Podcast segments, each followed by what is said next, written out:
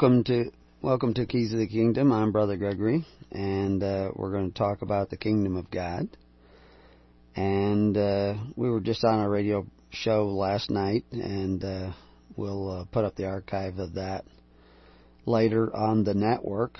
Um, but you know, I'm I'm realizing that so much has been left out of churchianity uh, the religiosity of the modern religious communities that uh, is right there in the gospel. I mean, it's just staring you right in the face. It's it's you know, like I point out many times, Christ only gave a few places where he gave specific instructions, uh, and they are completely disregarded by most pastors, ministers, priests, uh, and, you know, there's hardly a reason why you can imagine that they would leave these things out. I mean, they're direct statements.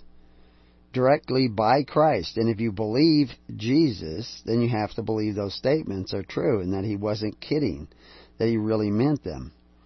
But people don't seem to uh, to put that together in in their minds because we have uh, brutish pastors, shepherds, nice guys who are constantly leading the people astray. And it is absolutely essential that your ministers, your pastors, your whatever you want to call them, know where Jesus was taking the people. He was taking them somewhere else other than where they had been going. And that required that they repent, which means to turn around. Not just turn around physically, but turn around their thinking and begin to think a different way. That's what repentance is. Repent and seek this kingdom of God, which is at hand, which is a government of the people, for the people, and by the people, where you cannot exercise authority one over the other, but you still are a government that provides the benefits of government, but you do it through faith rather than force, uh, through hope rather than entitlements, and through love and charity. You know, when Jesus said the word that we see as charity, when Paul talks, when Jesus says it, they translate it love. When Paul says it, they translate it charity. It's the same word. And so, what was the early church doing? Were they the early church? They would give give some money for the building fund. Uh, they would give some money uh, so that they could redecorate the altar. They would give some money so that they could uh, put up a really beautiful statue in front of the church? No. Those that had were sharing with those that didn't have because there was no social welfare for Christians because they couldn't go to the fathers of the earth, the, the senators of Rome, the Herods of this world, the Cains of this world, the Nimrods of this world, the mighty providers instead of the Lord. They had to go to each other. And through a communion of faith, hope, and charity, which is love, they established a daily ministration to take care of the needy of their society. This is what bound Christians together.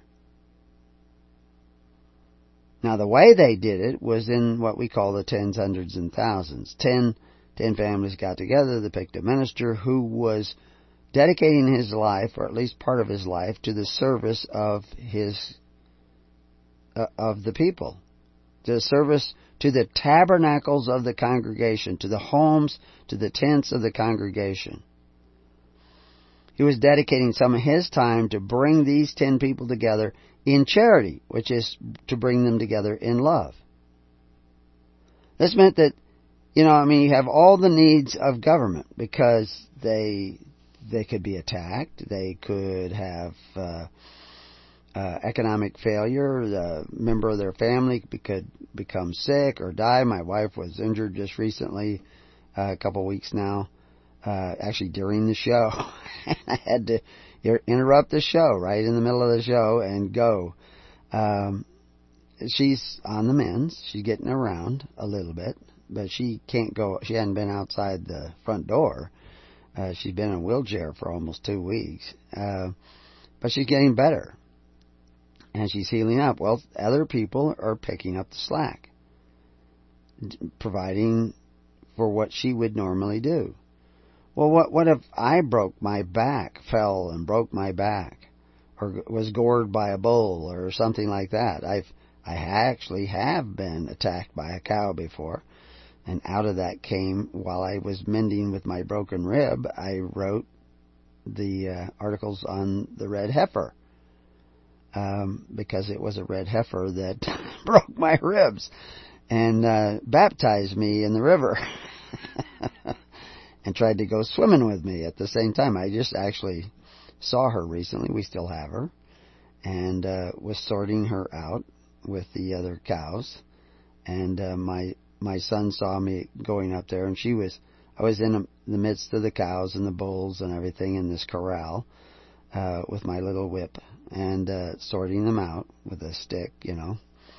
And uh, this one suddenly appeared there, kind of sideways, staring at me, and my son says, Be careful, Dad, that's a red heifer you've already met. she isn't a heifer now, she's a big cow. But, uh, yeah, she was kind of looking at me, but, uh, I could have been gored or injured or killed even. So what would happen to, you know, most of my kids now are grown, but when they were small, what would happen? If if I and my wife were killed in an automobile accident uh, with six children, who would take care of them? Well, some of my family members would probably step up, uh, maybe, um, maybe not. I don't know. It didn't happen, so I can't say for sure. But what about the church? Would the church step up and help? Would we give them the means by which they could step up and help? In other words, who's going to come is going to be the state. The state's going to want to come and take your children. And the state's values are different than my values today.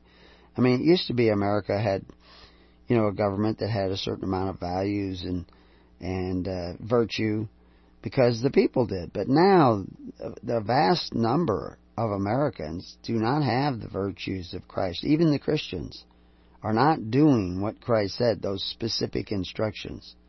As a matter of fact, they're doing very much contrary to what Christ said.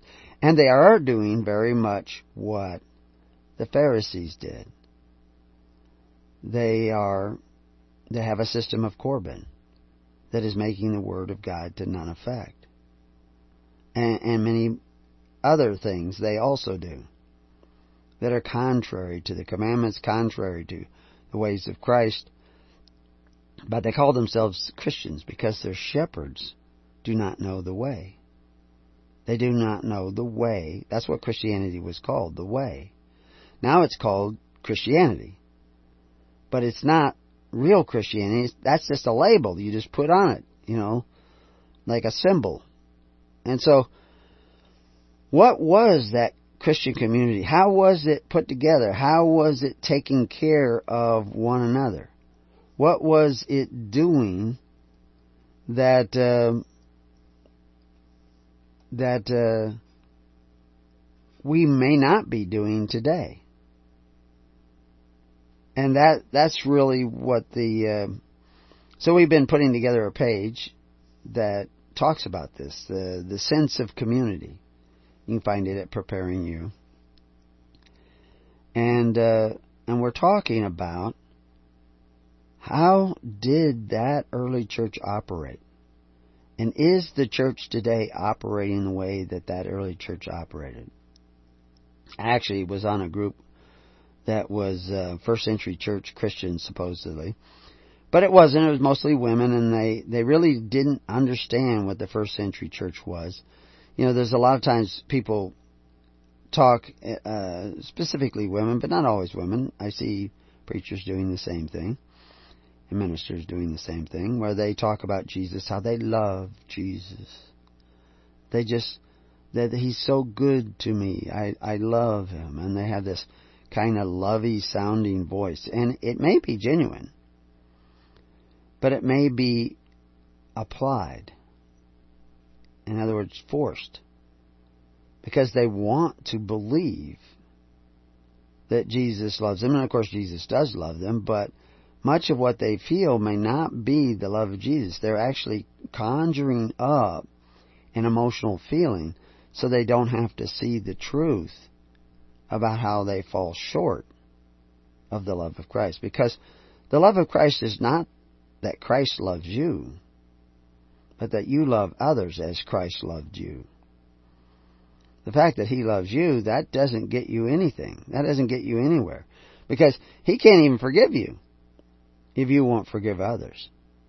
How can He give you if you will not give to others? How can you receive His grace if you will not give grace to others?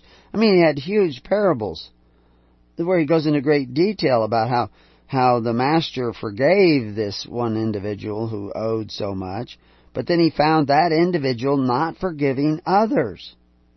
Did He say, oh, well, I'll forgive that too, and I just let you get away with that? No, He cast him into a dark pit. This, he's telling you how it works. He's warning you. Because as many as he loves, he also rebukes. I must do the same. If you are not forgiving others, neither will you be forgiven. If you are not extending grace to others, neither will you have grace. You know, forgive us our trespasses as we forgive those who trespass against us. People are always complaining today about rights and they're infringing on my rights and they're taking my rights. But in reality, they've been taking the rights of others. If they went to public school, they forced all their neighbors to contribute to their free education at the point of a gun. Now they didn't carry the gun. They have, you know, policemen and sheriffs who carry the gun and they have judges who, you know, issue a decree that this individual has not paid his, uh, the publicans, the tax collectors, and therefore we are going to take his house away from him. Because he did not pay for the use of his house. Because he doesn't own his house, he has to pay the, for the use of it. He has the legal title, but that does not include ownership. We've gone through all this. And you can, you know, this is just the law. And I didn't make it up. That's, that's the definition. Legal title is only an apparent title. It carries with it no beneficial interest. The beneficial interest is the right to use the property. So therefore you own a house. You don't own the house, you own the legal title. And the legal title says you don't own the house itself. You have the right to use it, but you must pay the use tax. You don't pay the use tax, they take it away. Well, the, the governments of the world have gone around and said, okay, well, you have to pay a use tax. Let's add to that use tax. Let's let's put up a public school and put it on the tax rolls. Let's put up a fire department, put it on the tax rolls. And let's, you know, create a water district and we'll put it on the tax rolls. And everybody within that area must pay the tax or they lose their home. And when you want to add a swimming pool to your public school or whatever it is, you know, or a new building, it's going to be on the tax rolls. But that system is based on force. You're forcing your neighbor, and legally so, forcing your neighbor to contribute to your welfare. Christianity was the antithesis of that. If they had a need, they had to fulfill it by faith, hope, and charity. If you don't do it that way, you will not be free. You simply will not be free. Why? Because you have chosen the common purse, the one purse system, where you all have one purse, and then you legislate how much you're going to take from each individual. But of course, you're you're trapped in the very net of your own making. That's what Proverbs says. You're trapped in the very net of your own making. Now, how do you get out? You have to forgive the benefit that you could have received. You have to homeschool. You have to do home health. I don't know how many times people have said, well, you're going to go to the doctor with uh, your wife's injury. You know, well, no, she didn't want to go to the doctor. She she didn't want, you know, besides we're we're not stupid. We've spent a long time learning you know, we can run rings around some of the doctors when they tell you stuff. They say, well, that isn't really true, isn't it this? And they go, well, yeah, but we usually do it this way because then we can give you these prescribed medicines from the pharmaceutical company. they don't explain it out that way, but that's what it comes down to. They, when you you finally corner them, they often say, "Yeah, well, yeah, it'll, it'll just get better if you do this and this and this." But therapy is important. Well, my my daughter knows therapy, physical therapy. She she's very sensitive to those things. She understands how that works. She's studied it. So she's been over here, you know, putting my wife on the rack. she just has this um, tower thing that she uses to to to put her leg up in certain angles and does certain exercises. So we're already doing therapy. And then of course I use essential oils and I lay hands on and and it's healing rather rapidly, but our biggest fear is that she's going to get overzealous and do something more than she should and injure it again. but uh, you know, we we use these things but we also invest in one another, our time, our energy, our knowledge on how to do this. You've heard us talk about how we've taken care of elderly. We've got the same minister who helped me up here is now working in Sacramento. They have some of our people have an uncanny ability to bring healing to a situation. But healing is a two-way thing you have to be willing to receive the light of that healing, or you cannot receive the whole thing. Back to that forgiveness. If you do not forgive, neither will you be forgiven. The same power that heals you, you must have for others. This is why we gather together, so that we can serve one another, because in serving others, we are served. And Christ has many statements and parables about that very thing. So, you know, one of the reasons I wrote this, and it's still a work in progress. I added a lot to it early this morning around four, and um, added more to it yesterday. Um, and that the guys who go in there and proofread for errors are probably going to be all upset because they have to read it again. That's good. It's good to repeat these things. This is because every time you do with a you're in another moment, in another time. And in that new moment in time, you may see things you didn't see a week ago, or a month ago, or a year ago. Now, how do you get that sight or insight to see things today that you couldn't see before? That's a gift. And why does that gift come? Because you forgive and give. You invest in one another in the way that Christ invested in you. He laid down his life, and you must lay down your life for others. You don't have to go out and get crucified necessarily right away. You may give up some time and energy uh, or funds or or a facility or something. You give that up in hopes to help others to serve others. Christ came to serve. So when you do that, you come in the name of Christ and something mystical takes place. Now, at the beginning of this article on sense of community, which is at preparing you, it, it says, at least today it says, because a man's inherent ag- uh, agrarian nature, he may need a sense of community you know we're we're kind of herd animals. We we need other people. Now some people try to get around that and become a bit recluse, but usually it becomes a disadvantage when you do that. You be, you can actually become mentally ill if you avoid other people all the time. So it talks about a sense of community is a feeling that members have of belonging, a feeling that the members matter to one another and to the group. And a shared faith that members' needs will be met through their commitment to be together. Now that's one definition of a psychologist's view of the sense of community. Well, a high desert band of sheep that live on the range, the open range, not the fenced flocks that you see like the Hamps and the and uh, and Suffolk and other breeds like that who have been fenced for generation upon generation.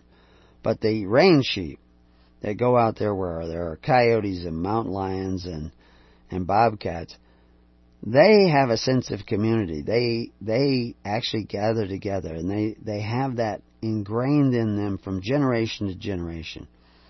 And this is why God uses the idea of sheep and shepherds to try to explain the kingdom of God. That these sheep come together on their own. And I've said this before where you'll see, you know, 100 sheep out grazing on the desert and it looks like they're just all over the place sometimes. And the reality is if you look, you'll see groups of 7 to 10 sheep together. I mean, they're close to each other and there's another group over here and another group over here. You could just draw circles on on the desert, and there they would be. And if there a coyote comes into the field or a danger, they all come together. But when they're out grazing, they're actually watching other sheep that are in their group. They they have their eye on it because if any one of them sees a danger, they will make a move that everybody will alert to because they don't make a lot of noise they actually get quiet when there's danger. And then they move together. They all run towards each other. They're drawn towards each other by that danger present in the field. The shepherd doesn't have to gather them up. They will gather themselves up. They will pull themselves together. And the sheep will face in a circle. When there really is a danger around, they'll face in the circle outwardly. And they'll stand shoulder to shoulder outwardly in a big ring with sheep in the interior, lambs in the interior. And they will face the danger. They just do this. Now, farm flocks, they don't do that. They they scatter easily. They run, and the coyote knows it. He wants to get right in there and split the herd and make them panic and run in every direction. And it can do it very easily with farm flocks, flocks that have been fenced in for generation after generation. But range sheep, they will they will come together rapidly. The more predators, the more likely is they will do that. They've simply learned that. We've unlearned that because we don't have that sense of community. We're going to talk more about this when we return to Keys of the Kingdom.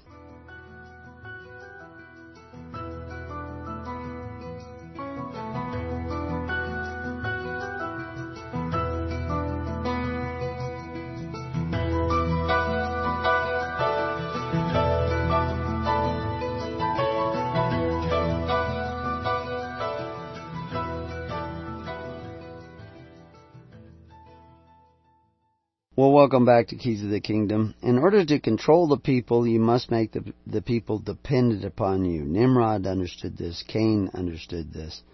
And, uh, and, you know, the, uh, Orwell knew this, uh, in, uh, the book 1984. Uh, he shows how they create fear to draw the people together.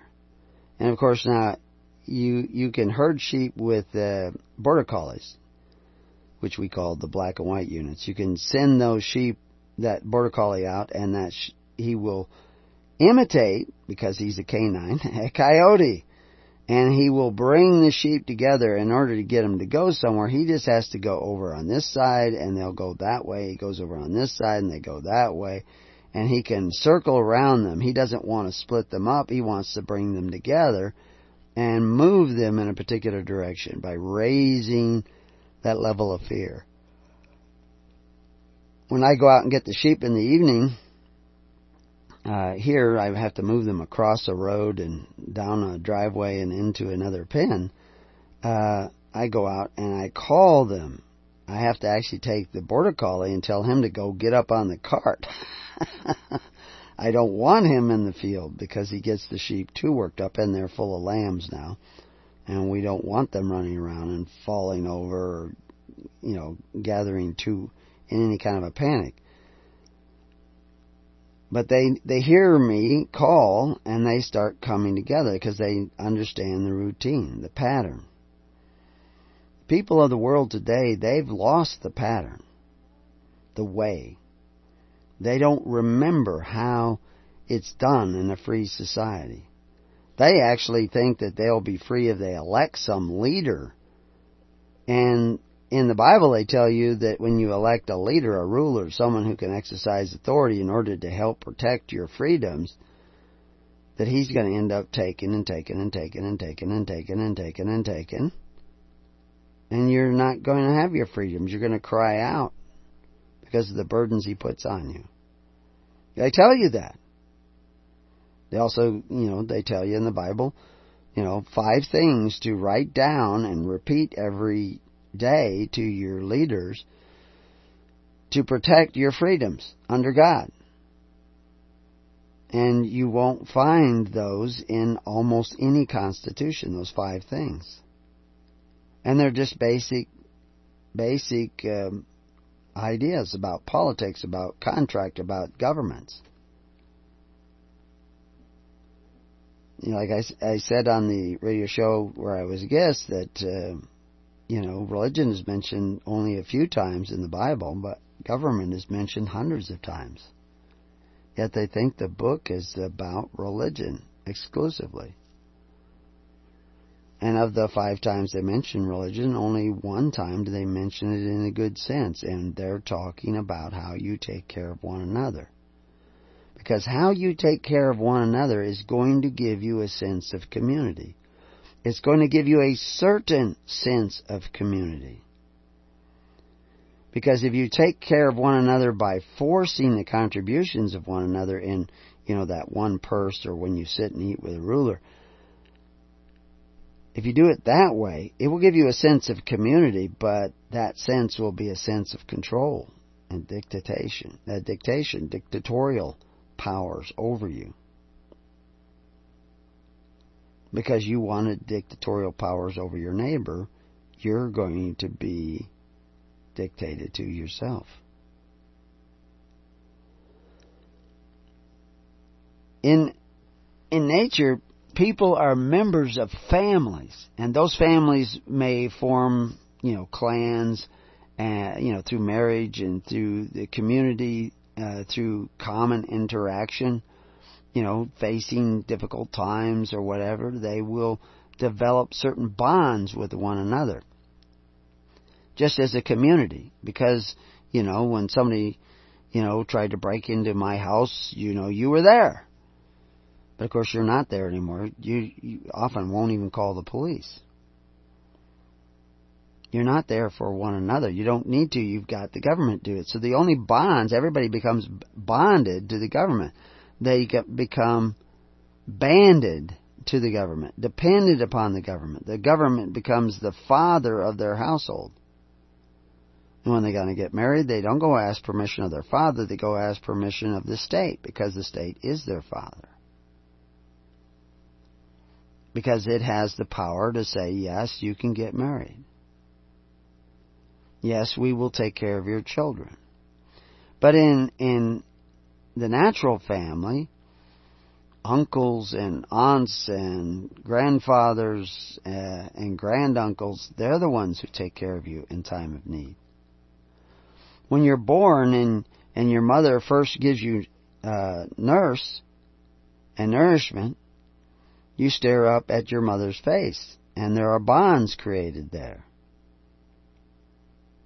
But then when you want to go learn something, they send you off to school. And now you have bonds somewhere else. Institutional bonds. You look to the school. You don't look to your mother. You don't look to your father. As a matter of fact, they're dummies. They don't even understand Common Core math. And so you get out of the habit of looking to the family. You don't look to the family. You don't need the family. Family doesn't need you. When the parents are old, the state will take care of them. And you, you have to do no more ought for your parents. That was the system of Corban. You get out of the habit of liberty until you think that license is liberty benefits is liberty to do what you want because you can get your benefits from the government. It ultimately collapses and decays, but for the time being, people are more comfortable. They don't have to, they're farm flocks. They don't have to come together. The fence is protecting them. There's no coyotes running through the field. There's no mountain lions jumping the fence. And they get used to that protection and addicted to that protection. So this natural family unit has usually has a leader, which is the head of the family. He's the one who's given life to the children. He is he is provided food and lodging for them as they were growing up, and so that when they are older, the parents are older, the children will honor them. Honor means to fatten, in that case, in Hebrew. Honor thy father and the mother doesn't mean obey, it means to fatten, to take care of. Why do you do that? So that your children will see you do that. And your days will be long upon the land because your children will take care of you. They will have that habit. Today, they put them in nursing homes, and the government pays ridiculous amounts of money to take care of the people. And nursing homes get very expensive because they know they're going to have this money coming in. And you don't know how to take care of your parents. You, you've you've lost that skill because you've abandoned the ways of Christ, the ways of Moses the ways of the Ten Commandments. You don't honor your father and your mother.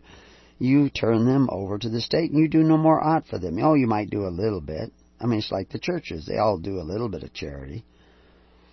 But 200 years ago, the church was all the charity you would get. You didn't get it from the government. You got it from the church. And so the church had influence over your life because the church was this institution of service to take care of the needs of your family and yourself in hard times. In the ancient Latin culture, uh, the power of the father, the, what they called the patria potestas, was inherent in his personal power to command his family.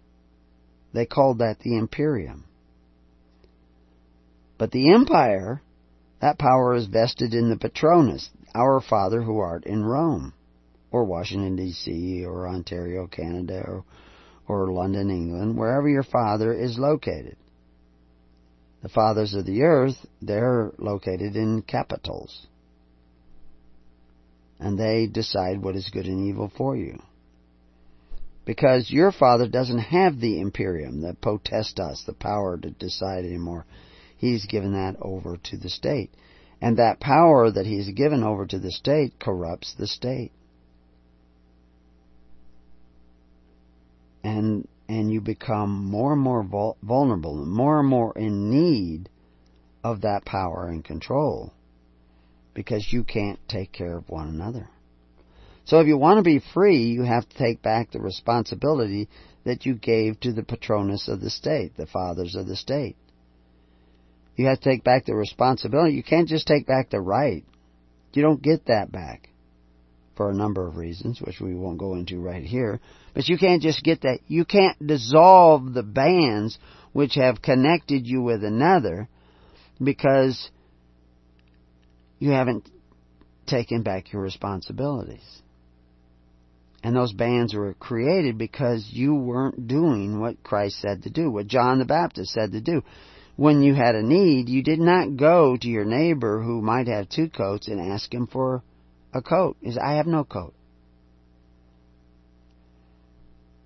You went to the government.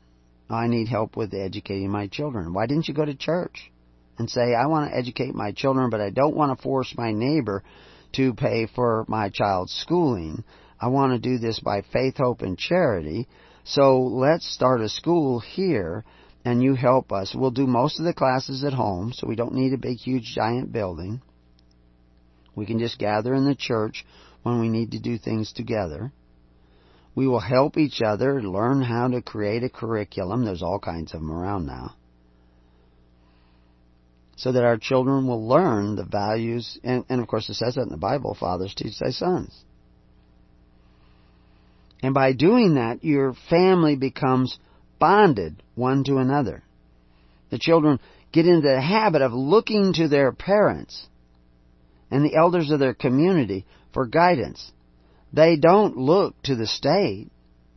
They don't force the state to pay for their education. They look to one another. They do the same in meats, in other words, in social welfare. They do the same in health. They lay hands on one another and take care of one another. In order to do this in a community, families must come together without sacrificing that imperium, that power of the Father. So they have to come in free assemblies. The family in ancient times was often compromised by social compacts or contracts transferring allegiance from the natural head of the family to a head of a community. And they often did this in exchange for benefits from the community. Entitlements. They sat and ate with rulers, and sometimes with great appetite and became extremely dependent upon those rulers to provide them with benefits. These are the men who exercise authority one over the other. They call themselves benefactors, but they only give you what they take away from others. We have become addicted to that. So we have to turn around and walk another way. We have to gather our every congregational meeting, every free assembly of the people is virtually has certain aspects of an AA meeting. Hi, I'm Steve. I was addicted to benefits. I, you know, at a very small age, I became drunk on public education. that's that's what you've done, and it has divided the flock in ways that are invisible. Because when you see that range flock out there sticking together in this field, you don't see a rope going from sheep to sheep, but they're invisibly tied together as a flock. And when danger comes, they will all come together. But in the farm flock, they don't. They scatter. When you put them out there, they, they, each one goes and looks, how can I fill my belly? Now you take one of those farm flock and you put it with range sheep, and you will make lots of work for your shepherd. Because he will be constantly leaving the 90 and 9 to go find this other one. And this uh, this farm flock one will lead them astray. And all of you who have listened for a long time have heard all the stories of Korah the sheep, who lead uh, lead the other sheep astray. But to bind one another with contracts, social compacts, constitutions,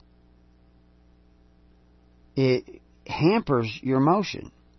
Now, we've taken goats out who did not stick together, did not have that herd instinct, dairy goats. In order to move them down the road, we would actually tie a rope to their collars. They all had collars on them and we tie the rope from one collar to the next so that it was like four or five goats tied together. And then we'd start moving them down, and then one would try to run off this way, and he would pull on the other four goats, or if one would try to run that way, and he'd pull pull on the other four goats, And so they were constantly banging, but they would tangle the rope up, it would get tangled up in their horns, and you'd have to go and untangle them and get them. They would never seem to move together as one. The rope actually got in the way of getting them to move together as one. But there was no other way to do it at that time safely because they would run every different direction and unless you had you were a really good runner you weren't going to keep them together.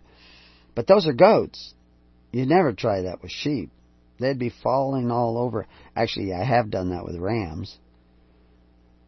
You know where I rope a couple of rams and then I tie them together. But it was when I had rams that didn't know each other. Now, all I have to do is catch one ram, and the others will follow. They will stay close to each other. And sometimes we don't even do that. We just move them out and move them down to where they have to go. They, they've learned the routine. But you haven't. You've learned the routine of Nimrod, the routines of Babylon. You have become farm flocks, dependent upon the benefits. You say, "Well, I don't I don't go to public school." You did. Maybe you don't send your kids to public school, but you still haven't learned the ways of Christ. The ways of Christ is to love your neighbor as yourself. That's going to give you a sense of community. So how do we do that? How do we go about that? The whole family and the natural liberty of the individual within the family was comprised of these uh, by these uh, contracts, compromise, excuse me, by these contracts, which could be implied or executed. These contracts, these social compacts, in states like Nimrod's, Sodom and Gomorrah, and all these city states of ancient times, and and nations today. You, you're always signing something in order to get benefits. Sign up for this, sign up for that. And it's compromising your individual rights and authority. Now you say, well, I just want to unsign. Well, it's not always that simple. You have to change to the antithesis of what you were. You were covetous and you became merchandise. You were covetous and practiced covetousness and cursed your children with debt. And your parents did this and cursed you with debt. So now how do you get out? Only by the grace of God can you be saved. Through Christ. But you have to actually do what Christ said, which is to love one another. And again, the word love that Jesus was using when Paul used it, it's charity. So love is not just sitting there thinking nice things about people, thinking, oh, I just love Jesus, Jesus just loves me. But it's actually giving of your time, your energy, your resources to others. Because Christ didn't just come down and talk about giving His life for you. He actually gave His life for you. So if you're going to be like Christ, you have to give your life for others. And that's not a problem if you really love Christ. As a matter of fact, you can't help but do it. You will want to get up and do it. So what, how do we get this sense of community? Congregations uh, from the view of the church established by Christ are free assemblies of families. There's no there's no membership that binds you one to another that we could put our finger on. There's no rope tying you from one to another. There's no legal binding contract that binds you together. But in that family, the family represented by the head or the natural head of the family, the father of the family, who's often the eldest member of a family, still living, identified as this thing we call an elder. Within the family, there is naturally imposed authority and allegiance upon uh, the membership of the individuals of that family to the head of that family because he's the one who gave you life. He's the one who provides for you. You eat at my table, you eat in my house, you do things by my rules. It's just natural. He is the hierarchy of the family. And, and, and the eldest sons, they become part of that hierarchy. Higher doesn't mean higher, H-I-G-H-E-R. It means like being an heir to the power. You know, when I go out, I may say, You're in charge. When my kids were little, the eldest was usually the one in charge. And everybody had to listen to them as if it was me until I get back. And then if they didn't do a good job, they'd hear from me. to maintain this natural freedom of the individual, uh, when families are gathering together, different families gathering together, one must consider the dangers and pitfalls in attempting to obtain this sense of community.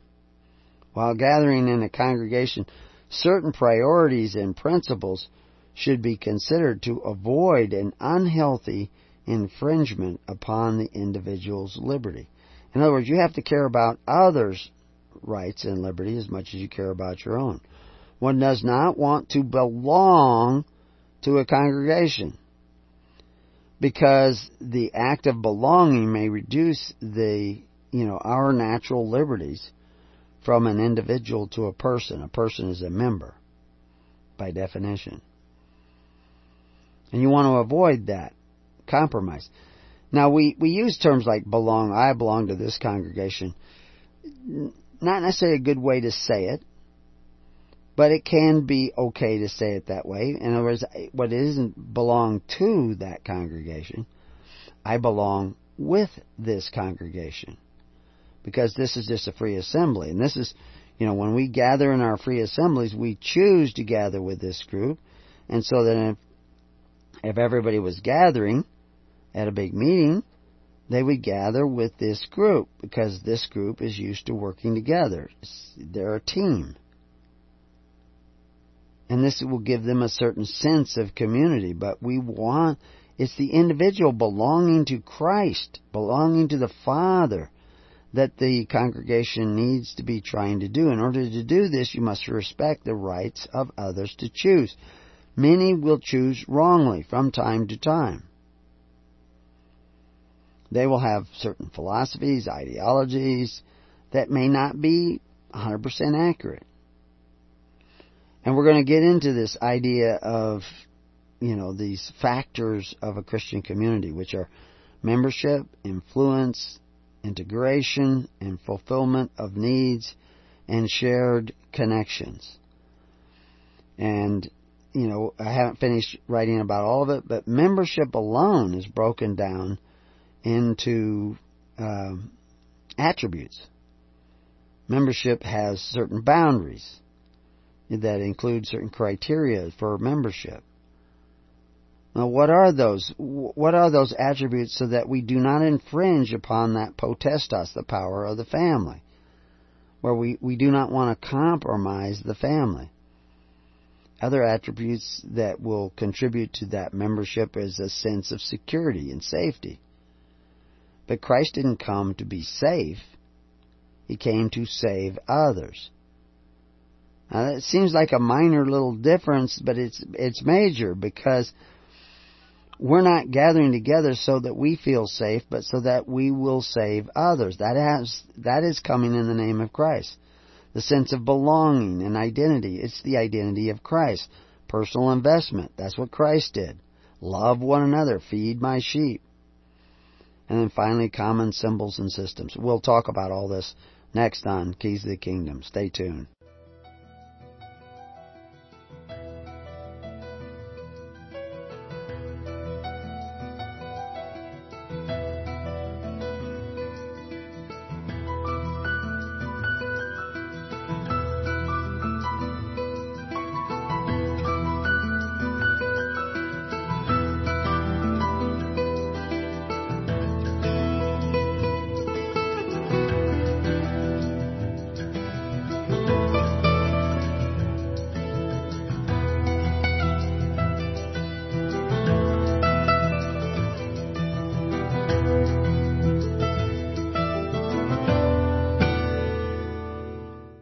Listening to The Keys of the Kingdom with Brother Gregory of His Holy Church.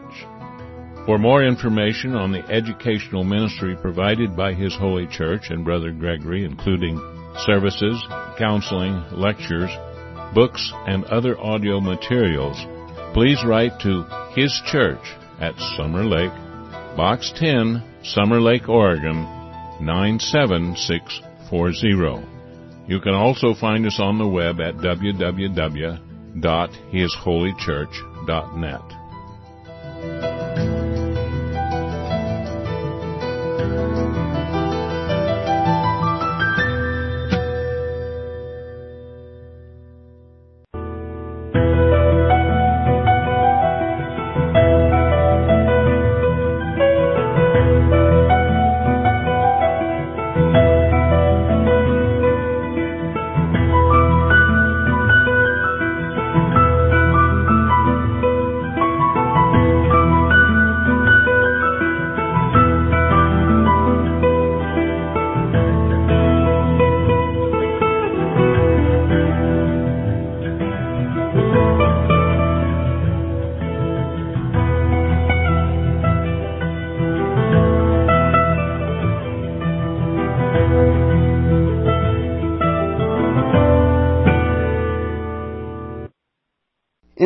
of God that we're supposed to be seeking, uh, there was a union and discipline amongst the Christians that was so dramatic that it frightened the emperors, it frightened the government, frightened, frightened the judges of the empire, which were usually the imperial judges. We would call them federal judges today. Because these people were so united, so independent, so fiercely independent. When I say fiercely, I mean they were dedicated.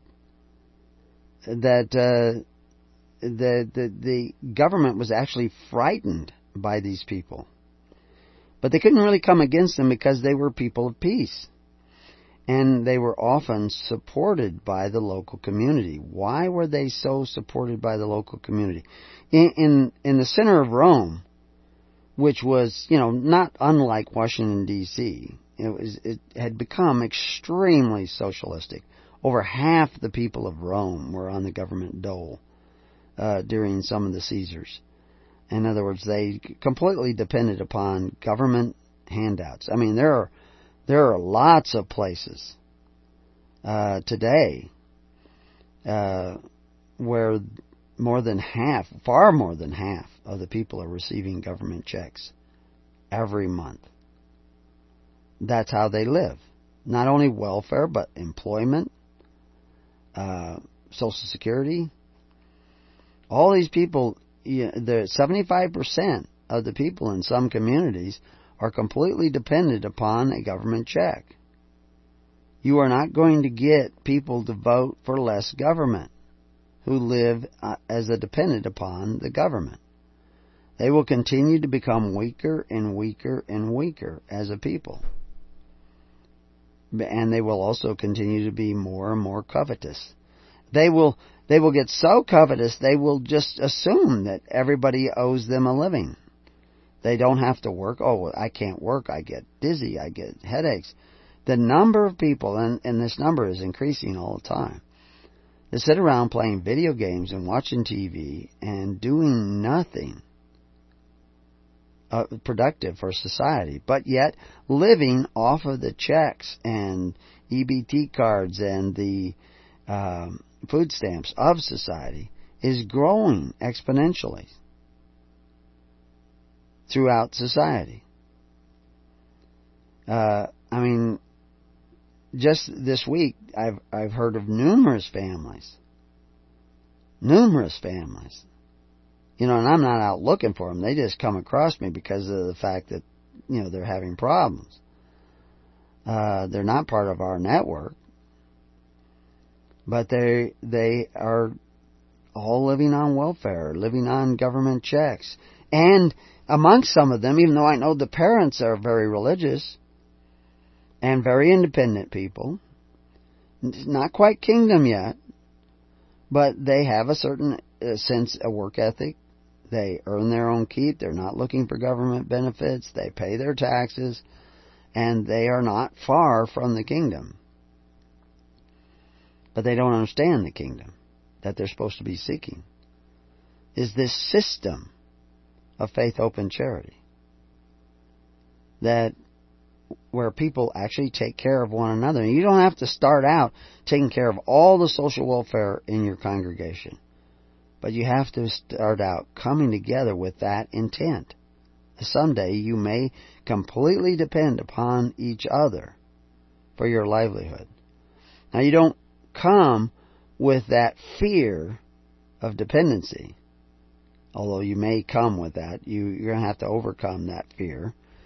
You come because you want to save others. You want to help others. You want to strengthen others because that's coming in the name of Christ. But they actually gathered together on the radio program where I was guest last night. The, the mere talk about the tens, hundreds, and thousands and coming together in congregations, they immediately they cringe at that because of the fact they look out and see the apostasy of the modern church who come together in congregations come together in church assemblies, but they only do minor charity. They don't take care of the welfare. As a matter of fact, some of the people that I came across this week that are dependent upon welfare of the state were signed up through the aid of ministers of the church who didn't provide for these people but helped them sign up to the with the benefactors who exercised authority one over the other. They actually took them down to sign up with those men who called themselves benefactors but exercised authority one over the other.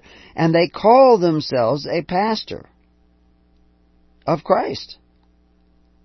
Yet Christ said, You have seen the governments of the Gentiles who call themselves benefactors but exercise authority one over the other. It is not to be that way with you. He said that, and yet there they are, actually helping people sign up. Now, I don't want to see people starve in the interim, but if you sign up for any of those welfare systems, you need to start dedicating a portion of everything you do every day towards creating an institution of Christ that is not dependent upon that welfare. You have to volunteer to be to help with homeschooling, to help with home health. We have people taking care of elderly people in the home. They need help. It's a huge burden to be on 24 hour call, seven days a week, to take care of the elderly. They need other people to say, let me help with that. Okay, you come in for five hours and you stay with them. And then I will get a break. Every congregation should be doing this. Every congregation should not, if you say, well, there's nobody in our congregation that needs such help, well, then find somebody in your community that needs such help and start learning what it means to take care of one another. This is I can I can give you example after example of how official government practices, such as under uh, Marcus Aurelius, were causing persecution. He had one of the worst human rights records for official persecution of Christians. He was a great guy, talked about responsibility and all this kind of stuff, but he wanted you to do it through their system of benefaction through authority. But uh,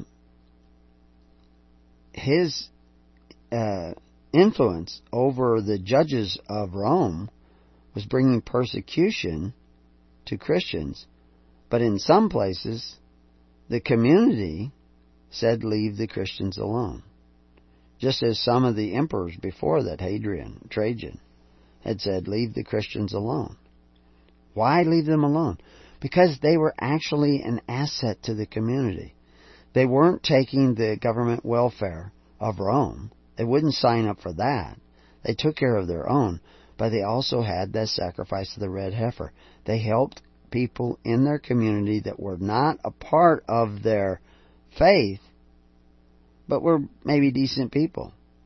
Not bad, not evil not really understanding the kingdom, but they went out of their way to help them as good Samaritans.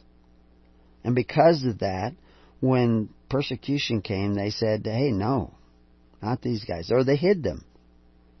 They hid them in their own homes. This is what you need. Strategies like what we've seen at uh, Malheur Refuge, extremely flawed. Well intentioned men, fairly decent men, uh, with legitimate grievance, no doubt. Not understanding the extent of the problem, just feeling the prick of that problem and wanting to, you know, resist it. But somebody needed to come in there and show them the extent of the problem, and that's what we do. We show you what the extent of the problem is, and where Christ said, this is how you deal with it. Because the same problem that they faced today was being faced by early Christians, by the people of Judea, by the people all throughout the Pax Romana. History was is repeating itself today, and at the time of Rome, it, it was repeating itself from ancient times even before that. And because you don't know history and you're not taught history in your school, you don't understand that. You're not.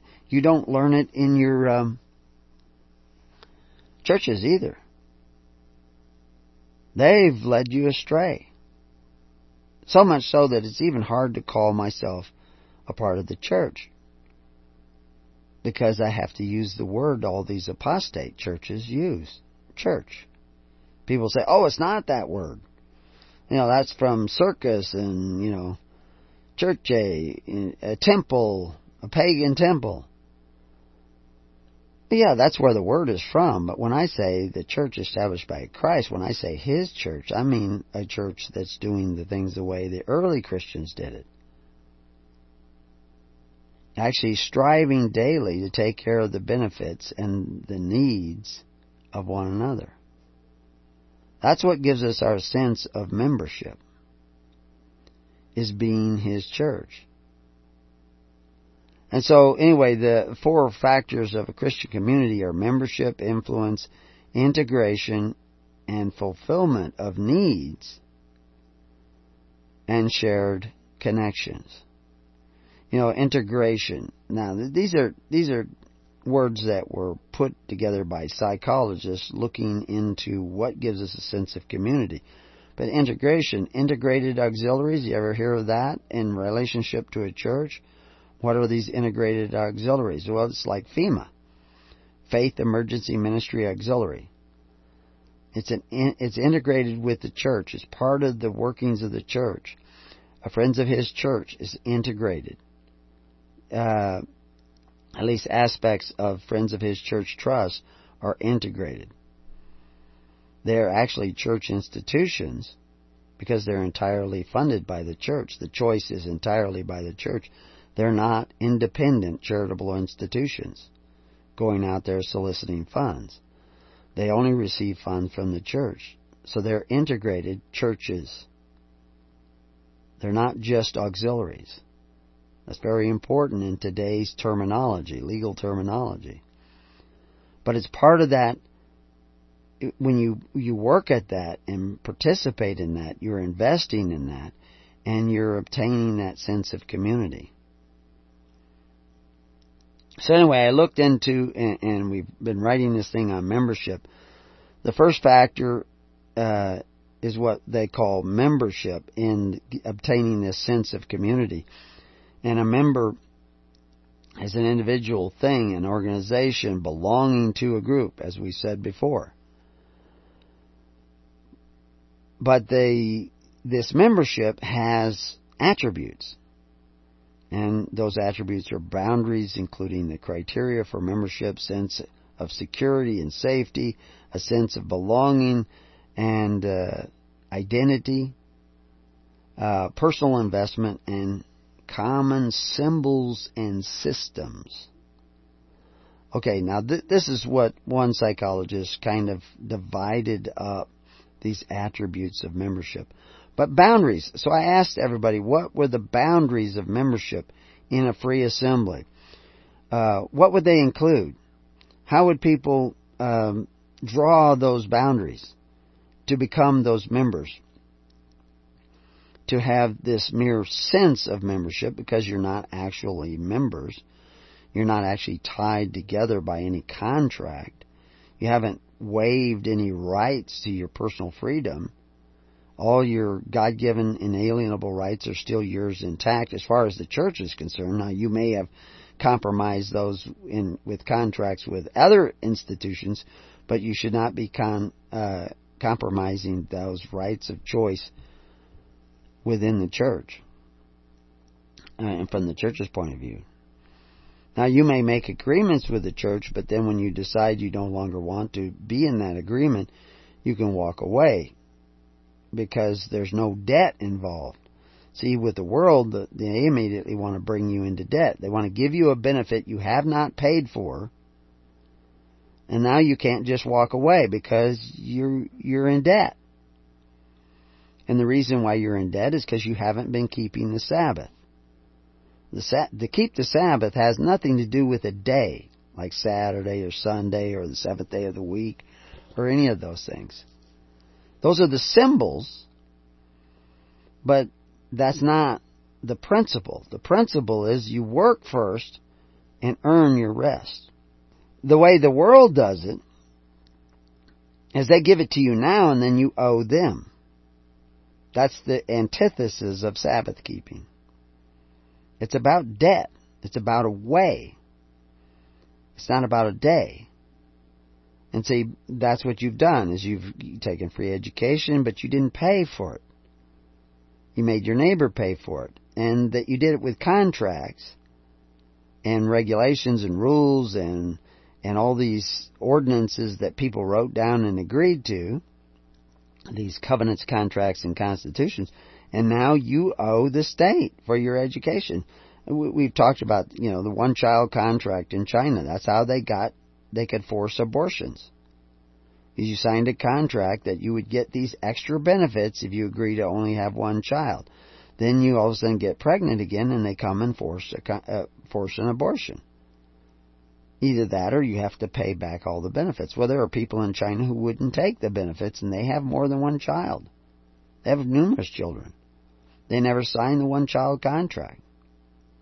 There's not a lot of people like that, but there are people who were industrious enough to be able to take care of their children on their own. And they work together as families in almost every case, very tightly knit families. But you're not going to be taught that through the news media. They're not going to tell you how that works. You might catch on. you might become a Christian. So anyway, that this kingdom of God, this drawing of members is done uh, by the Corban of Christ. See, the Corban of the Pharisees made the Word of God to none effect because it was using force. But what John the Baptist was preaching was the Corban of Christ. If you have extra, share with those that don't have enough. Now, it doesn't mean to go down and feed every drug addict who doesn't, or, or alcoholic who doesn't want to get sober so that he can get, you know, you bought his food so he has money left over from his welfare check to go buy booze. You provided him with shelter so he can stay drunk and warm. you see, you're facilitating, you're weakening the poor. You know, and if you go to our page on food stamps and everything, there's some videos there of some people who have done some very interesting studies on how we used to handle charity and how it's handled today. It's not just the government taking over and and not operating by a moral code. Even the charitable institutions that we still have in existence do not follow the same principles and precepts that once helped people get off of welfare. And it's it's quite a thing to even learn how this works and how it's done. John the Baptist was teaching people that they needed to sacrifice for one another with these free will offerings that helped take care of the needy of their society through that perfect law of liberty, not through force, but through liberty. So every congregation who does this, and you say, well, there's nobody in our congregation that needs help. Again, you can find somebody in your local community that can need help. And, you know, when the resources are actually slim, you know, you would focus on the needs of your own people. Because chances are at the same time they will. But why do this and why do it in a national network? Well, so that you will so the early Christians did this because they had to move massive amounts of their own population during the decline and fall of the Roman Empire from here to there, from there to here, and they had to depend upon one another. Uh, simply a local congregation could be overwhelmed. But in a national and international network, you had resources. That's why you see them, you know, Paul delivering funds from one congregation way up somewhere down to another congregation, miles and miles away. And it was, he was actually coming from a very poor congregation of people, you know, very poor area. And they sent funds with him to help out. So why aren't we doing that within the network? Well, we are to some degree, but very few. Most are not giving on a regular basis. And that's their choice because it has to be freely given. But if they don't give, neither will they be given to. Because when when Paul went back and visited that place that had given him those funds, he found them prospering. One of the poorest churches was now prospering. How did they prosper? By giving away. Because Christ brought a blessing in the spiritual realms that blessed them physically as well. Now, I'm not preaching a prosperity gospel. Everybody's not going to be able to drive BMWs necessarily.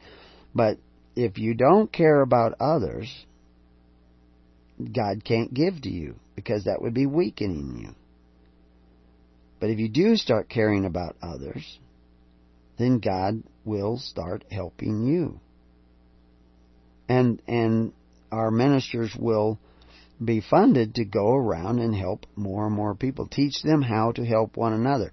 We've lost the skills of community.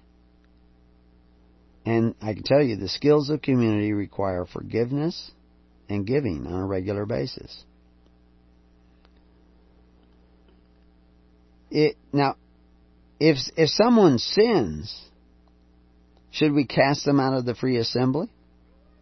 Well, there may come a point to that, but if if there's an alcoholic eh, going to AA meetings and he falls off the wagon and starts to drink, well, does that mean he can't come back to the meetings anymore? Well, he can if he sobers up, if he repents, tries to come back and straighten out. He can't be at the meeting drunk. But Christ sat down with sinners daily, and I can guarantee you that all those sinners did not stop sinning instantly and never return to sin. there were some that that may have happened. I would suspect that the woman who was accused of adultery and he said, Go and sin no more, I would suspect she went and sinned no more in that way. She may have had other issues that she had to work out, but I suspect that she did change her life just simply by the close contact with Christ and his commitment to helping her. But the idea that if someone sins, they can't come back to a free assembly does not fit in to the scheme that Christ came to teach us. The system that Christ came to teach us. He says, forgive them seven times seventy. And this may take a long time sometimes to overcome some of those habitual sins. People getting off alcohol will be off alcohol sometimes for five years, ten years. Something happens in their life and they fall back on and have to start over again. The second time it may be easier because they've gone through more, they've changing. There are Ten Commandments, and again, most people don't understand. The people are actually not assembling. People in debt are not assembling because this group uses a different calendar than that group. It interferes with them coming together because they have focused on the symbol rather than the principle of the symbol, which is really about, like I said, debt. And if you're taking any government benefit whatsoever, you're in debt. If you're borrowing money to buy a car, buy a house, you're in debt. I'm not saying you cannot do these things. You may have to. In this day and age, it's almost impossible to avoid it. But you need to balance that with seeking that righteousness. He didn't say, become righteous and enter into the kingdom. He said, seek righteousness. Seek the kingdom and the righteousness of God. So that's a process. So you may have to borrow money in order to live in a house. That may be, make more sense. But you're going to have to pay the usury and you're going to have to do those things. It isn't a sin to pay usury. The sin is in charging the usury. to turning your your brother into bread for you. That's the, the real sin. Now, yeah, you should avoid debt. And if you came together as congregations, you could begin uh, by starting credit unions instead of banks. And then you borrow money from a credit union. You're not borrowing like you do in a bank. I mean, you're all using debt notes and everything anyway, but the reality is, is that's a step back in the other direction. You're not borrowing from a bank because a credit union cannot loan money for profit. And that's what usury is. It's profit or gain. Now they may charge an interest, but that's just to cover expenses. It's not for profit. As a matter of fact, the the uh, board of directors of a credit union can't even receive a wage, much less uh, dividends. It's a charitable institution. Much better approach. And that's what you do in seeking the kingdom. You form those credit unions. You form those congregations that can come together and start a credit union and use that instead of regular banks. And if you need to borrow money, the credit union is going to help you do it not to bring you into debt, but to help you get out of debt. Like, say, loan you some money to start a business. Loan you money to buy a car so you can get to work. Not so that you can go play and get into debt and get into financial trouble. And if you had a His Church credit union, it would even be geared more to that because it understands the Sabbath is about a way of getting people out of debt. If you can't get them out of that debt, how can you get them out of the debt of the world? It, only with a, a miracle will you come out of the debt of the world. But that miracle will come as you begin to help others. And this will give you a sense of membership because you will work together as a team based on love and charity, which is the way of Christ. We'll be right back.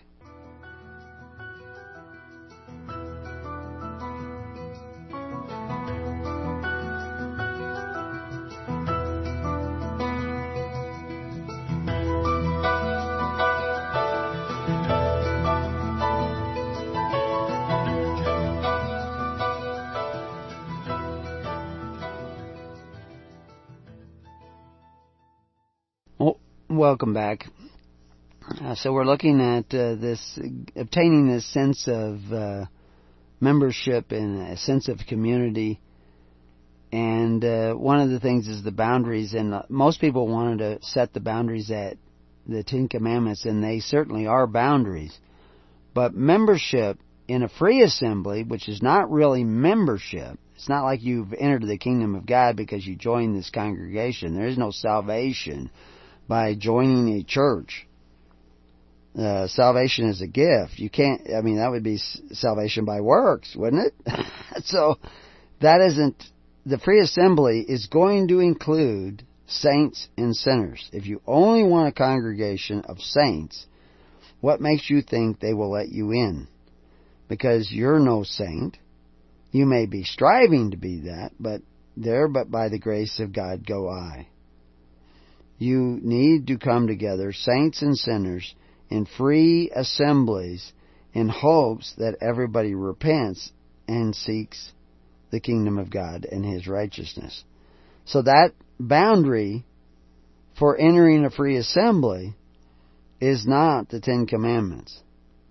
That Ten Commandments is a boundary that shows us the way.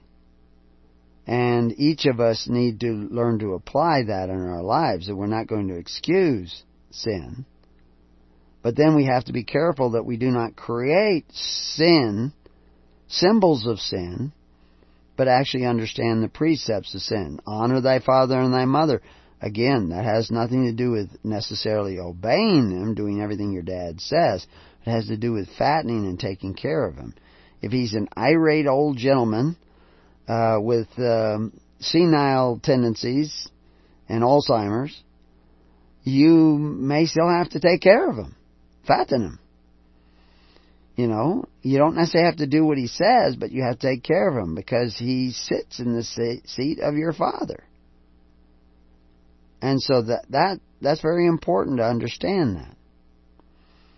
And you have to take care of them in a way that you know is healthy and wholesome and strengthens them. Well, the same is true of other sins like the Sabbath. It has to do with trying to live and support your family and remain out of debt. Now you send a kid to public school and you say, well, I don't have any debt because there's no tuition. I don't, I didn't borrow money in order to send them to school. But you are borrowing money because your government is operating on borrowed money and they are providing this free education. So you're not keeping the Sabbath when you send your kids to public school. As a matter of fact, you're in violation of the ninth and tenth commandments because you're coveting your neighbor's goods and and your neighbor's wife even because your neighbor's wife has to go to work now out of the home in order to pay the taxes and to support themselves because they have to pay the taxes so you can have free education and free fire departments and all these other things. You see how the violation goes? We always want to reduce sin down to, I, you know, I didn't actually have sex with that woman. it depends on your definition of is. Uh, no, you've lusted. After in your heart, you've already committed adultery. If you coveted these benefits, you wanted these benefits that you said were free, that aren't free, that are all the result of debt, then you've already sinned. So if we look at sin that way, who could gather if only saints can gather? We are all sinners. And we all have to admit that, and we all have to deal with that. And we have to seek the kingdom of God and His righteousness. So how do we do that? Help provide home education for everybody in your congregation and other people in your community who may not be congregating with you. If you see that kingdom track, support it. Help them. There's plenty of religious services to go around. That's what religious service is. It's actually a service.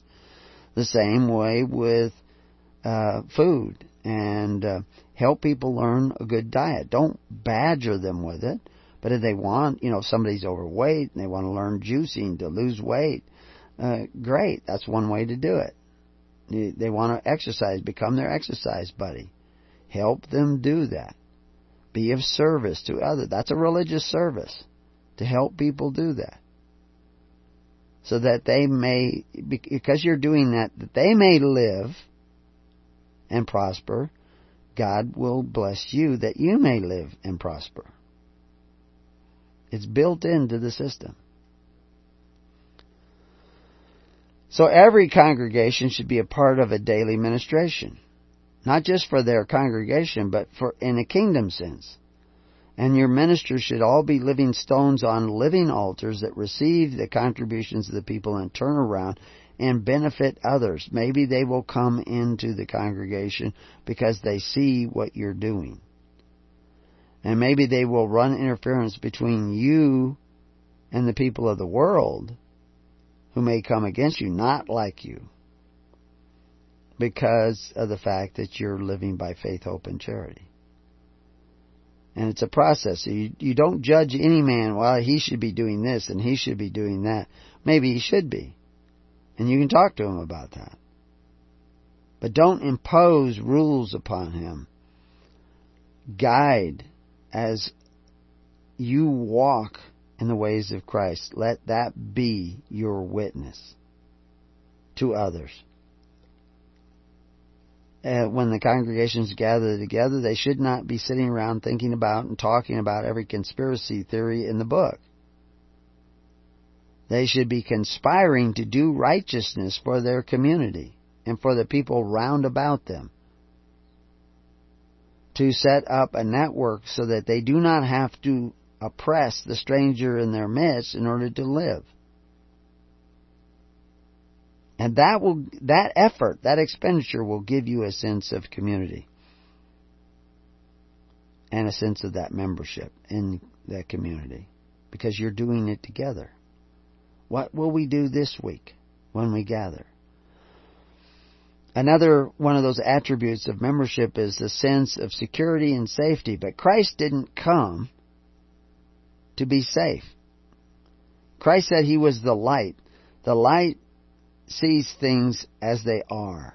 It shows things as they are. He exposes the truth where nothing is in the dark. You want to talk about transparent government? That's, that's Christ's government. People who do wrong often hide from the truth of what they have done wrong. They don't, I mean, Adam and Eve, they hid in the garden. They flee the light that exposes them for what they are. They are afraid of the light. They are afraid of the truth. It makes them uncomfortable.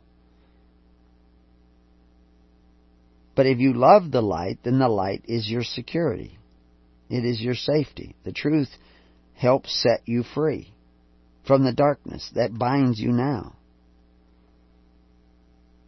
But that's that's the sense of security that you get that you're the other members of your congregation will tell you as they see it. They will be honest with you. They won't go 18 months without telling you that something's bothering them. They will take the time to tell you. That will give you a sense of security because you know that they will be honest with you. That's very important. You know they that they know you're not talking about them behind their back, that you will be open with them and they will be open with you. They're not going to stab you in the back. They'll stab you in the front maybe, but you'll see it coming because they won't sneak up behind you and do it. They will be up front with you. That will give you a sense of security and safety when I was on the program last night, I told the story again when I first gave the first chapter of the book Covenants of the Gods to my father, who was an attorney, and read it, and he said that it was right. That what I said was right, but they're not going to like me. And he told the story, and I didn't tell this on the radio last night. He told the story about when he spoke in front of the, the Texas Bar Association because he was so high score on the exam or something, he got to speak as this young lawyer right out of Creighton University. And uh, he spoke on the natural law. Now he's telling me this story. There's very few stories he would tell me, but that one he was telling me after I gave him this pamphlet. He said he spoke about the natural law. And the head of the Texas Bar Association came up to him afterwards and said it was a wonderful speech. Wonderful talk. He says, but let me give you a piece of advice. Never speak about the natural law to attorneys again. Now, why that story? It's not just a parable, it was an actual story, true story. I think many of the parables were actually true stories. the the names and dates were changed to protect the guilty, maybe the innocent. But he told me that story because the legal system is not interested in natural rights. Natural rights are given to you by God. They're interested in legal rights. There's no money in natural rights. And here the book Covenants of the Gods is showing you how you lose access to your natural rights through contracts, covenants, and constitutions. Through the desire for benefits at the expense of your neighbor Be careful you do not bite one another, lest ye be devoured. New Testament. How many of your preachers in your churches have mentioned that quote from the New Testament? How are you devoured by biting one another? By going to the benefactors who exercise authority. Why, how many of your preachers talk to you about the weightier matters, which I mentioned on the show last night, but I didn't ever list off what they were? The weightier matters of law, judgment, mercy, and faith. Law, judgment, mercy, and faith. That's the weightier matters. According to Christ, waiving your rights, losing access to your rights, because you went to benefactors who exercised authority, because you coveted your neighbor's goods, you became merchandise, you cursed your children with debt. That's not going to go away because you signed some paper, UCC code, or some nonsense. It's going to go away when your heart changes. When your mind is changed by Christ. And that changes when you confront the fact that you need to be like Christ, who came to serve, to lay down his life for others. You must love one another as Christ loved you. That is why you gather in congregations, and that will give you a sense of security and safety and membership and a sense of community. But you actually have to do it with people you know. And you have to love those who you do not know, who may not love you. You have to be willing to speak the truth, live the truth. And then you will feel secure and safe in the grace of God. Fear not. That is not why you get together, because you fear. The purpose of Christ was to serve and to save others, not himself. So the idea of safety, safety is in telling the truth, and Christ tells us that when you tell the truth, they will hate you. So while there is need for personal safety, obviously, it cannot be at the expense of our neighbor's safety. To do so would contradict, if not defy, the purpose of Christ altogether. To endanger or infringe upon a person or property of others in your assemblies would make the claim of coming in His name become a travesty and a hypocrisy. This is what the apostate church has done. They take His name in vain. They say Christ, they say Jesus, they say Yeshua, Yahashua, Yahweh, Jehovah, but they do not do what he says. They do the antithesis of what he says. They do no more aught for their father, or very little for their father. Most of what is supporting their parents in their old age is a borrowing against the future of their children and your children in a system that is already bankrupt.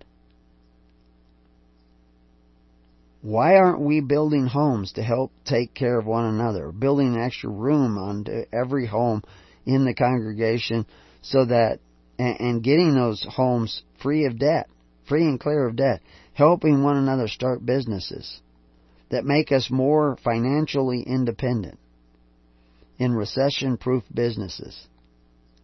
Learning to work together as a team. Is very clear that being a Christian may not be a safe thing to do in one sense. But we fear not those who can kill the body, but those who kill the soul. They are killing our soul with their covetous practices. And the souls of our children. Then shall they deliver you up to be afflicted, and shall kill you, and ye shall be hated of all nations for my name's sake. That's the job description. But if we be persecuted, let us be persecuted for righteousness, not for unrighteousness. And what does that righteousness look like? It looks like a society that takes care of itself through faith, hope, and charity and the perfect law of liberty.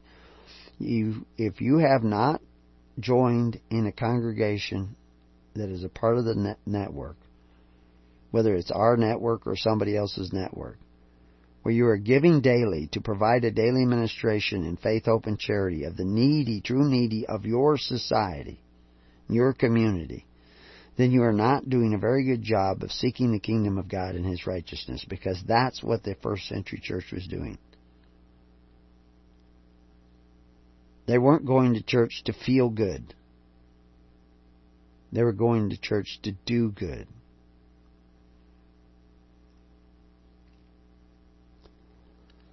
So uh, from that, we get a sense of belonging and identity. But whose identity are we supposed to be getting? Isn't it Christ's identity? We often think that a sense of community comes from belonging to the community, but in Christianity, we believe Christ has set us free from belonging to anything but to God. The, the God of life, the God who is the giver of life. We must obtain this sense of community by belonging with a community in the character of Christ. Where is that community that has the character of Christ, that comes together to serve. Where the church service is actual service one to another. It's not some sort of ritual that makes us feel good. You can go down to the Super Bowl and, and watch the entertainment and you can feel good. You want to feel good, go de- do that.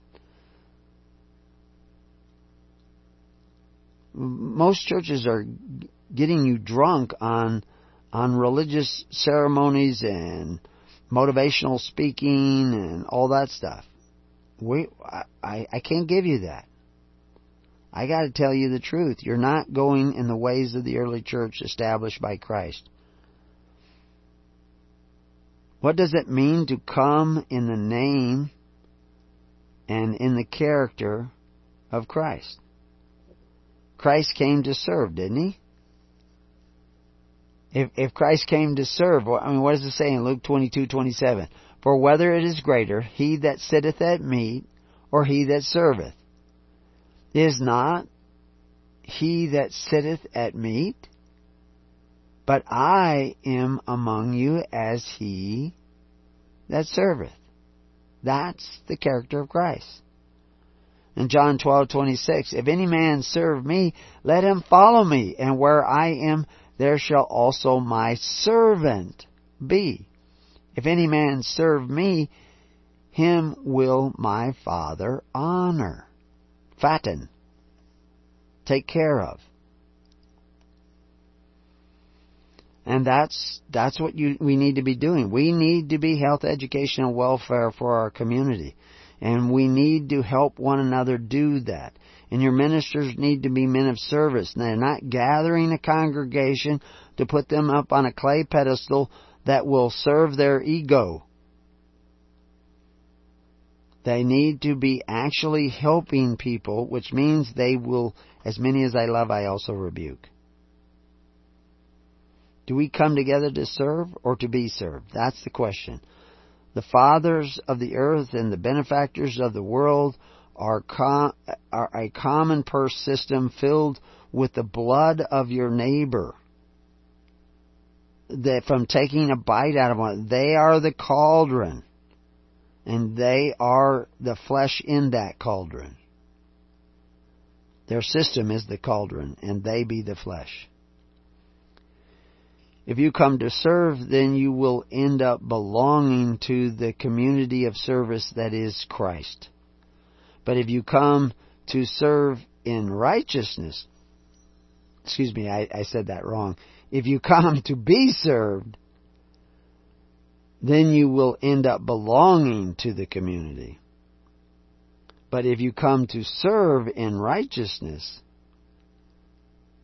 and the righteousness of others in Christ's name and according to His love, then you will be set free and only belong with the community of Christ.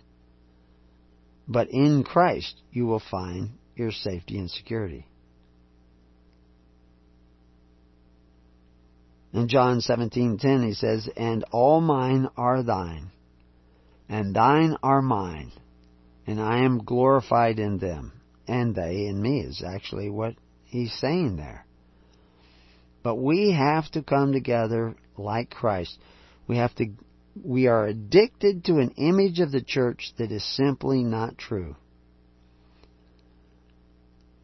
And in Matthew 6:19 we talk about your personal investment in the ways of Christ.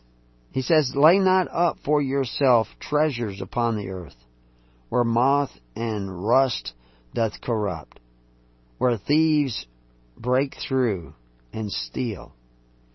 That's why your treasuries are empty. But lay up for yourself treasures in heaven, in the spiritual realm, where neither moth nor rust doth corrupt, where thieves do not break through nor steal. For where your treasure is, there will your heart be also. We need to be gathering together and become that philanthropic, dedicated community that cares not only for itself, but for those round about them. Now, Amish community, they take care of one another and they're exempt from, uh, you know, modern Obamacare. If we were really Christians, we'd all be exempt from Obamacare, which can save you tens of thousands. I know people paying thousands of thousands of dollars a month. That's just crazy. At first, they paid the fine. I mean, these people, some of these people are in law enforcement. They just paid the fine because the the the amounts were ridiculous. And they're not getting any better. And uh, you know, you can hope that the election will change all that, but uh, put your hope in Christ. Start doing what the early church was doing. And it will strengthen you as a community. Not only give you a sense of community, you will become the community of Christ. to become the flock of Christ is what you want. The word we see uh, translated uh, uh, flock or fold in the Bible is, uh, you know, it's actually uh, repeated a number of times. We see in Matthew uh, twenty six thirty one. Then saith Jesus unto them, All ye shall be offended because of me this right, for it is written, I will smite the shepherd, and the sheep of the flock shall be scattered abroad. Now, when they came and took Jesus, they scattered. They came back together. Eventually, they figured out what they needed to figure out. But that word shows up a number of times and and we'll have to save that for the next show and we'll explain what that really meant. And you'll hear it here on Keys of the Kingdom from a real shepherd. Till next time, peace on your house and may God be with you. God bless.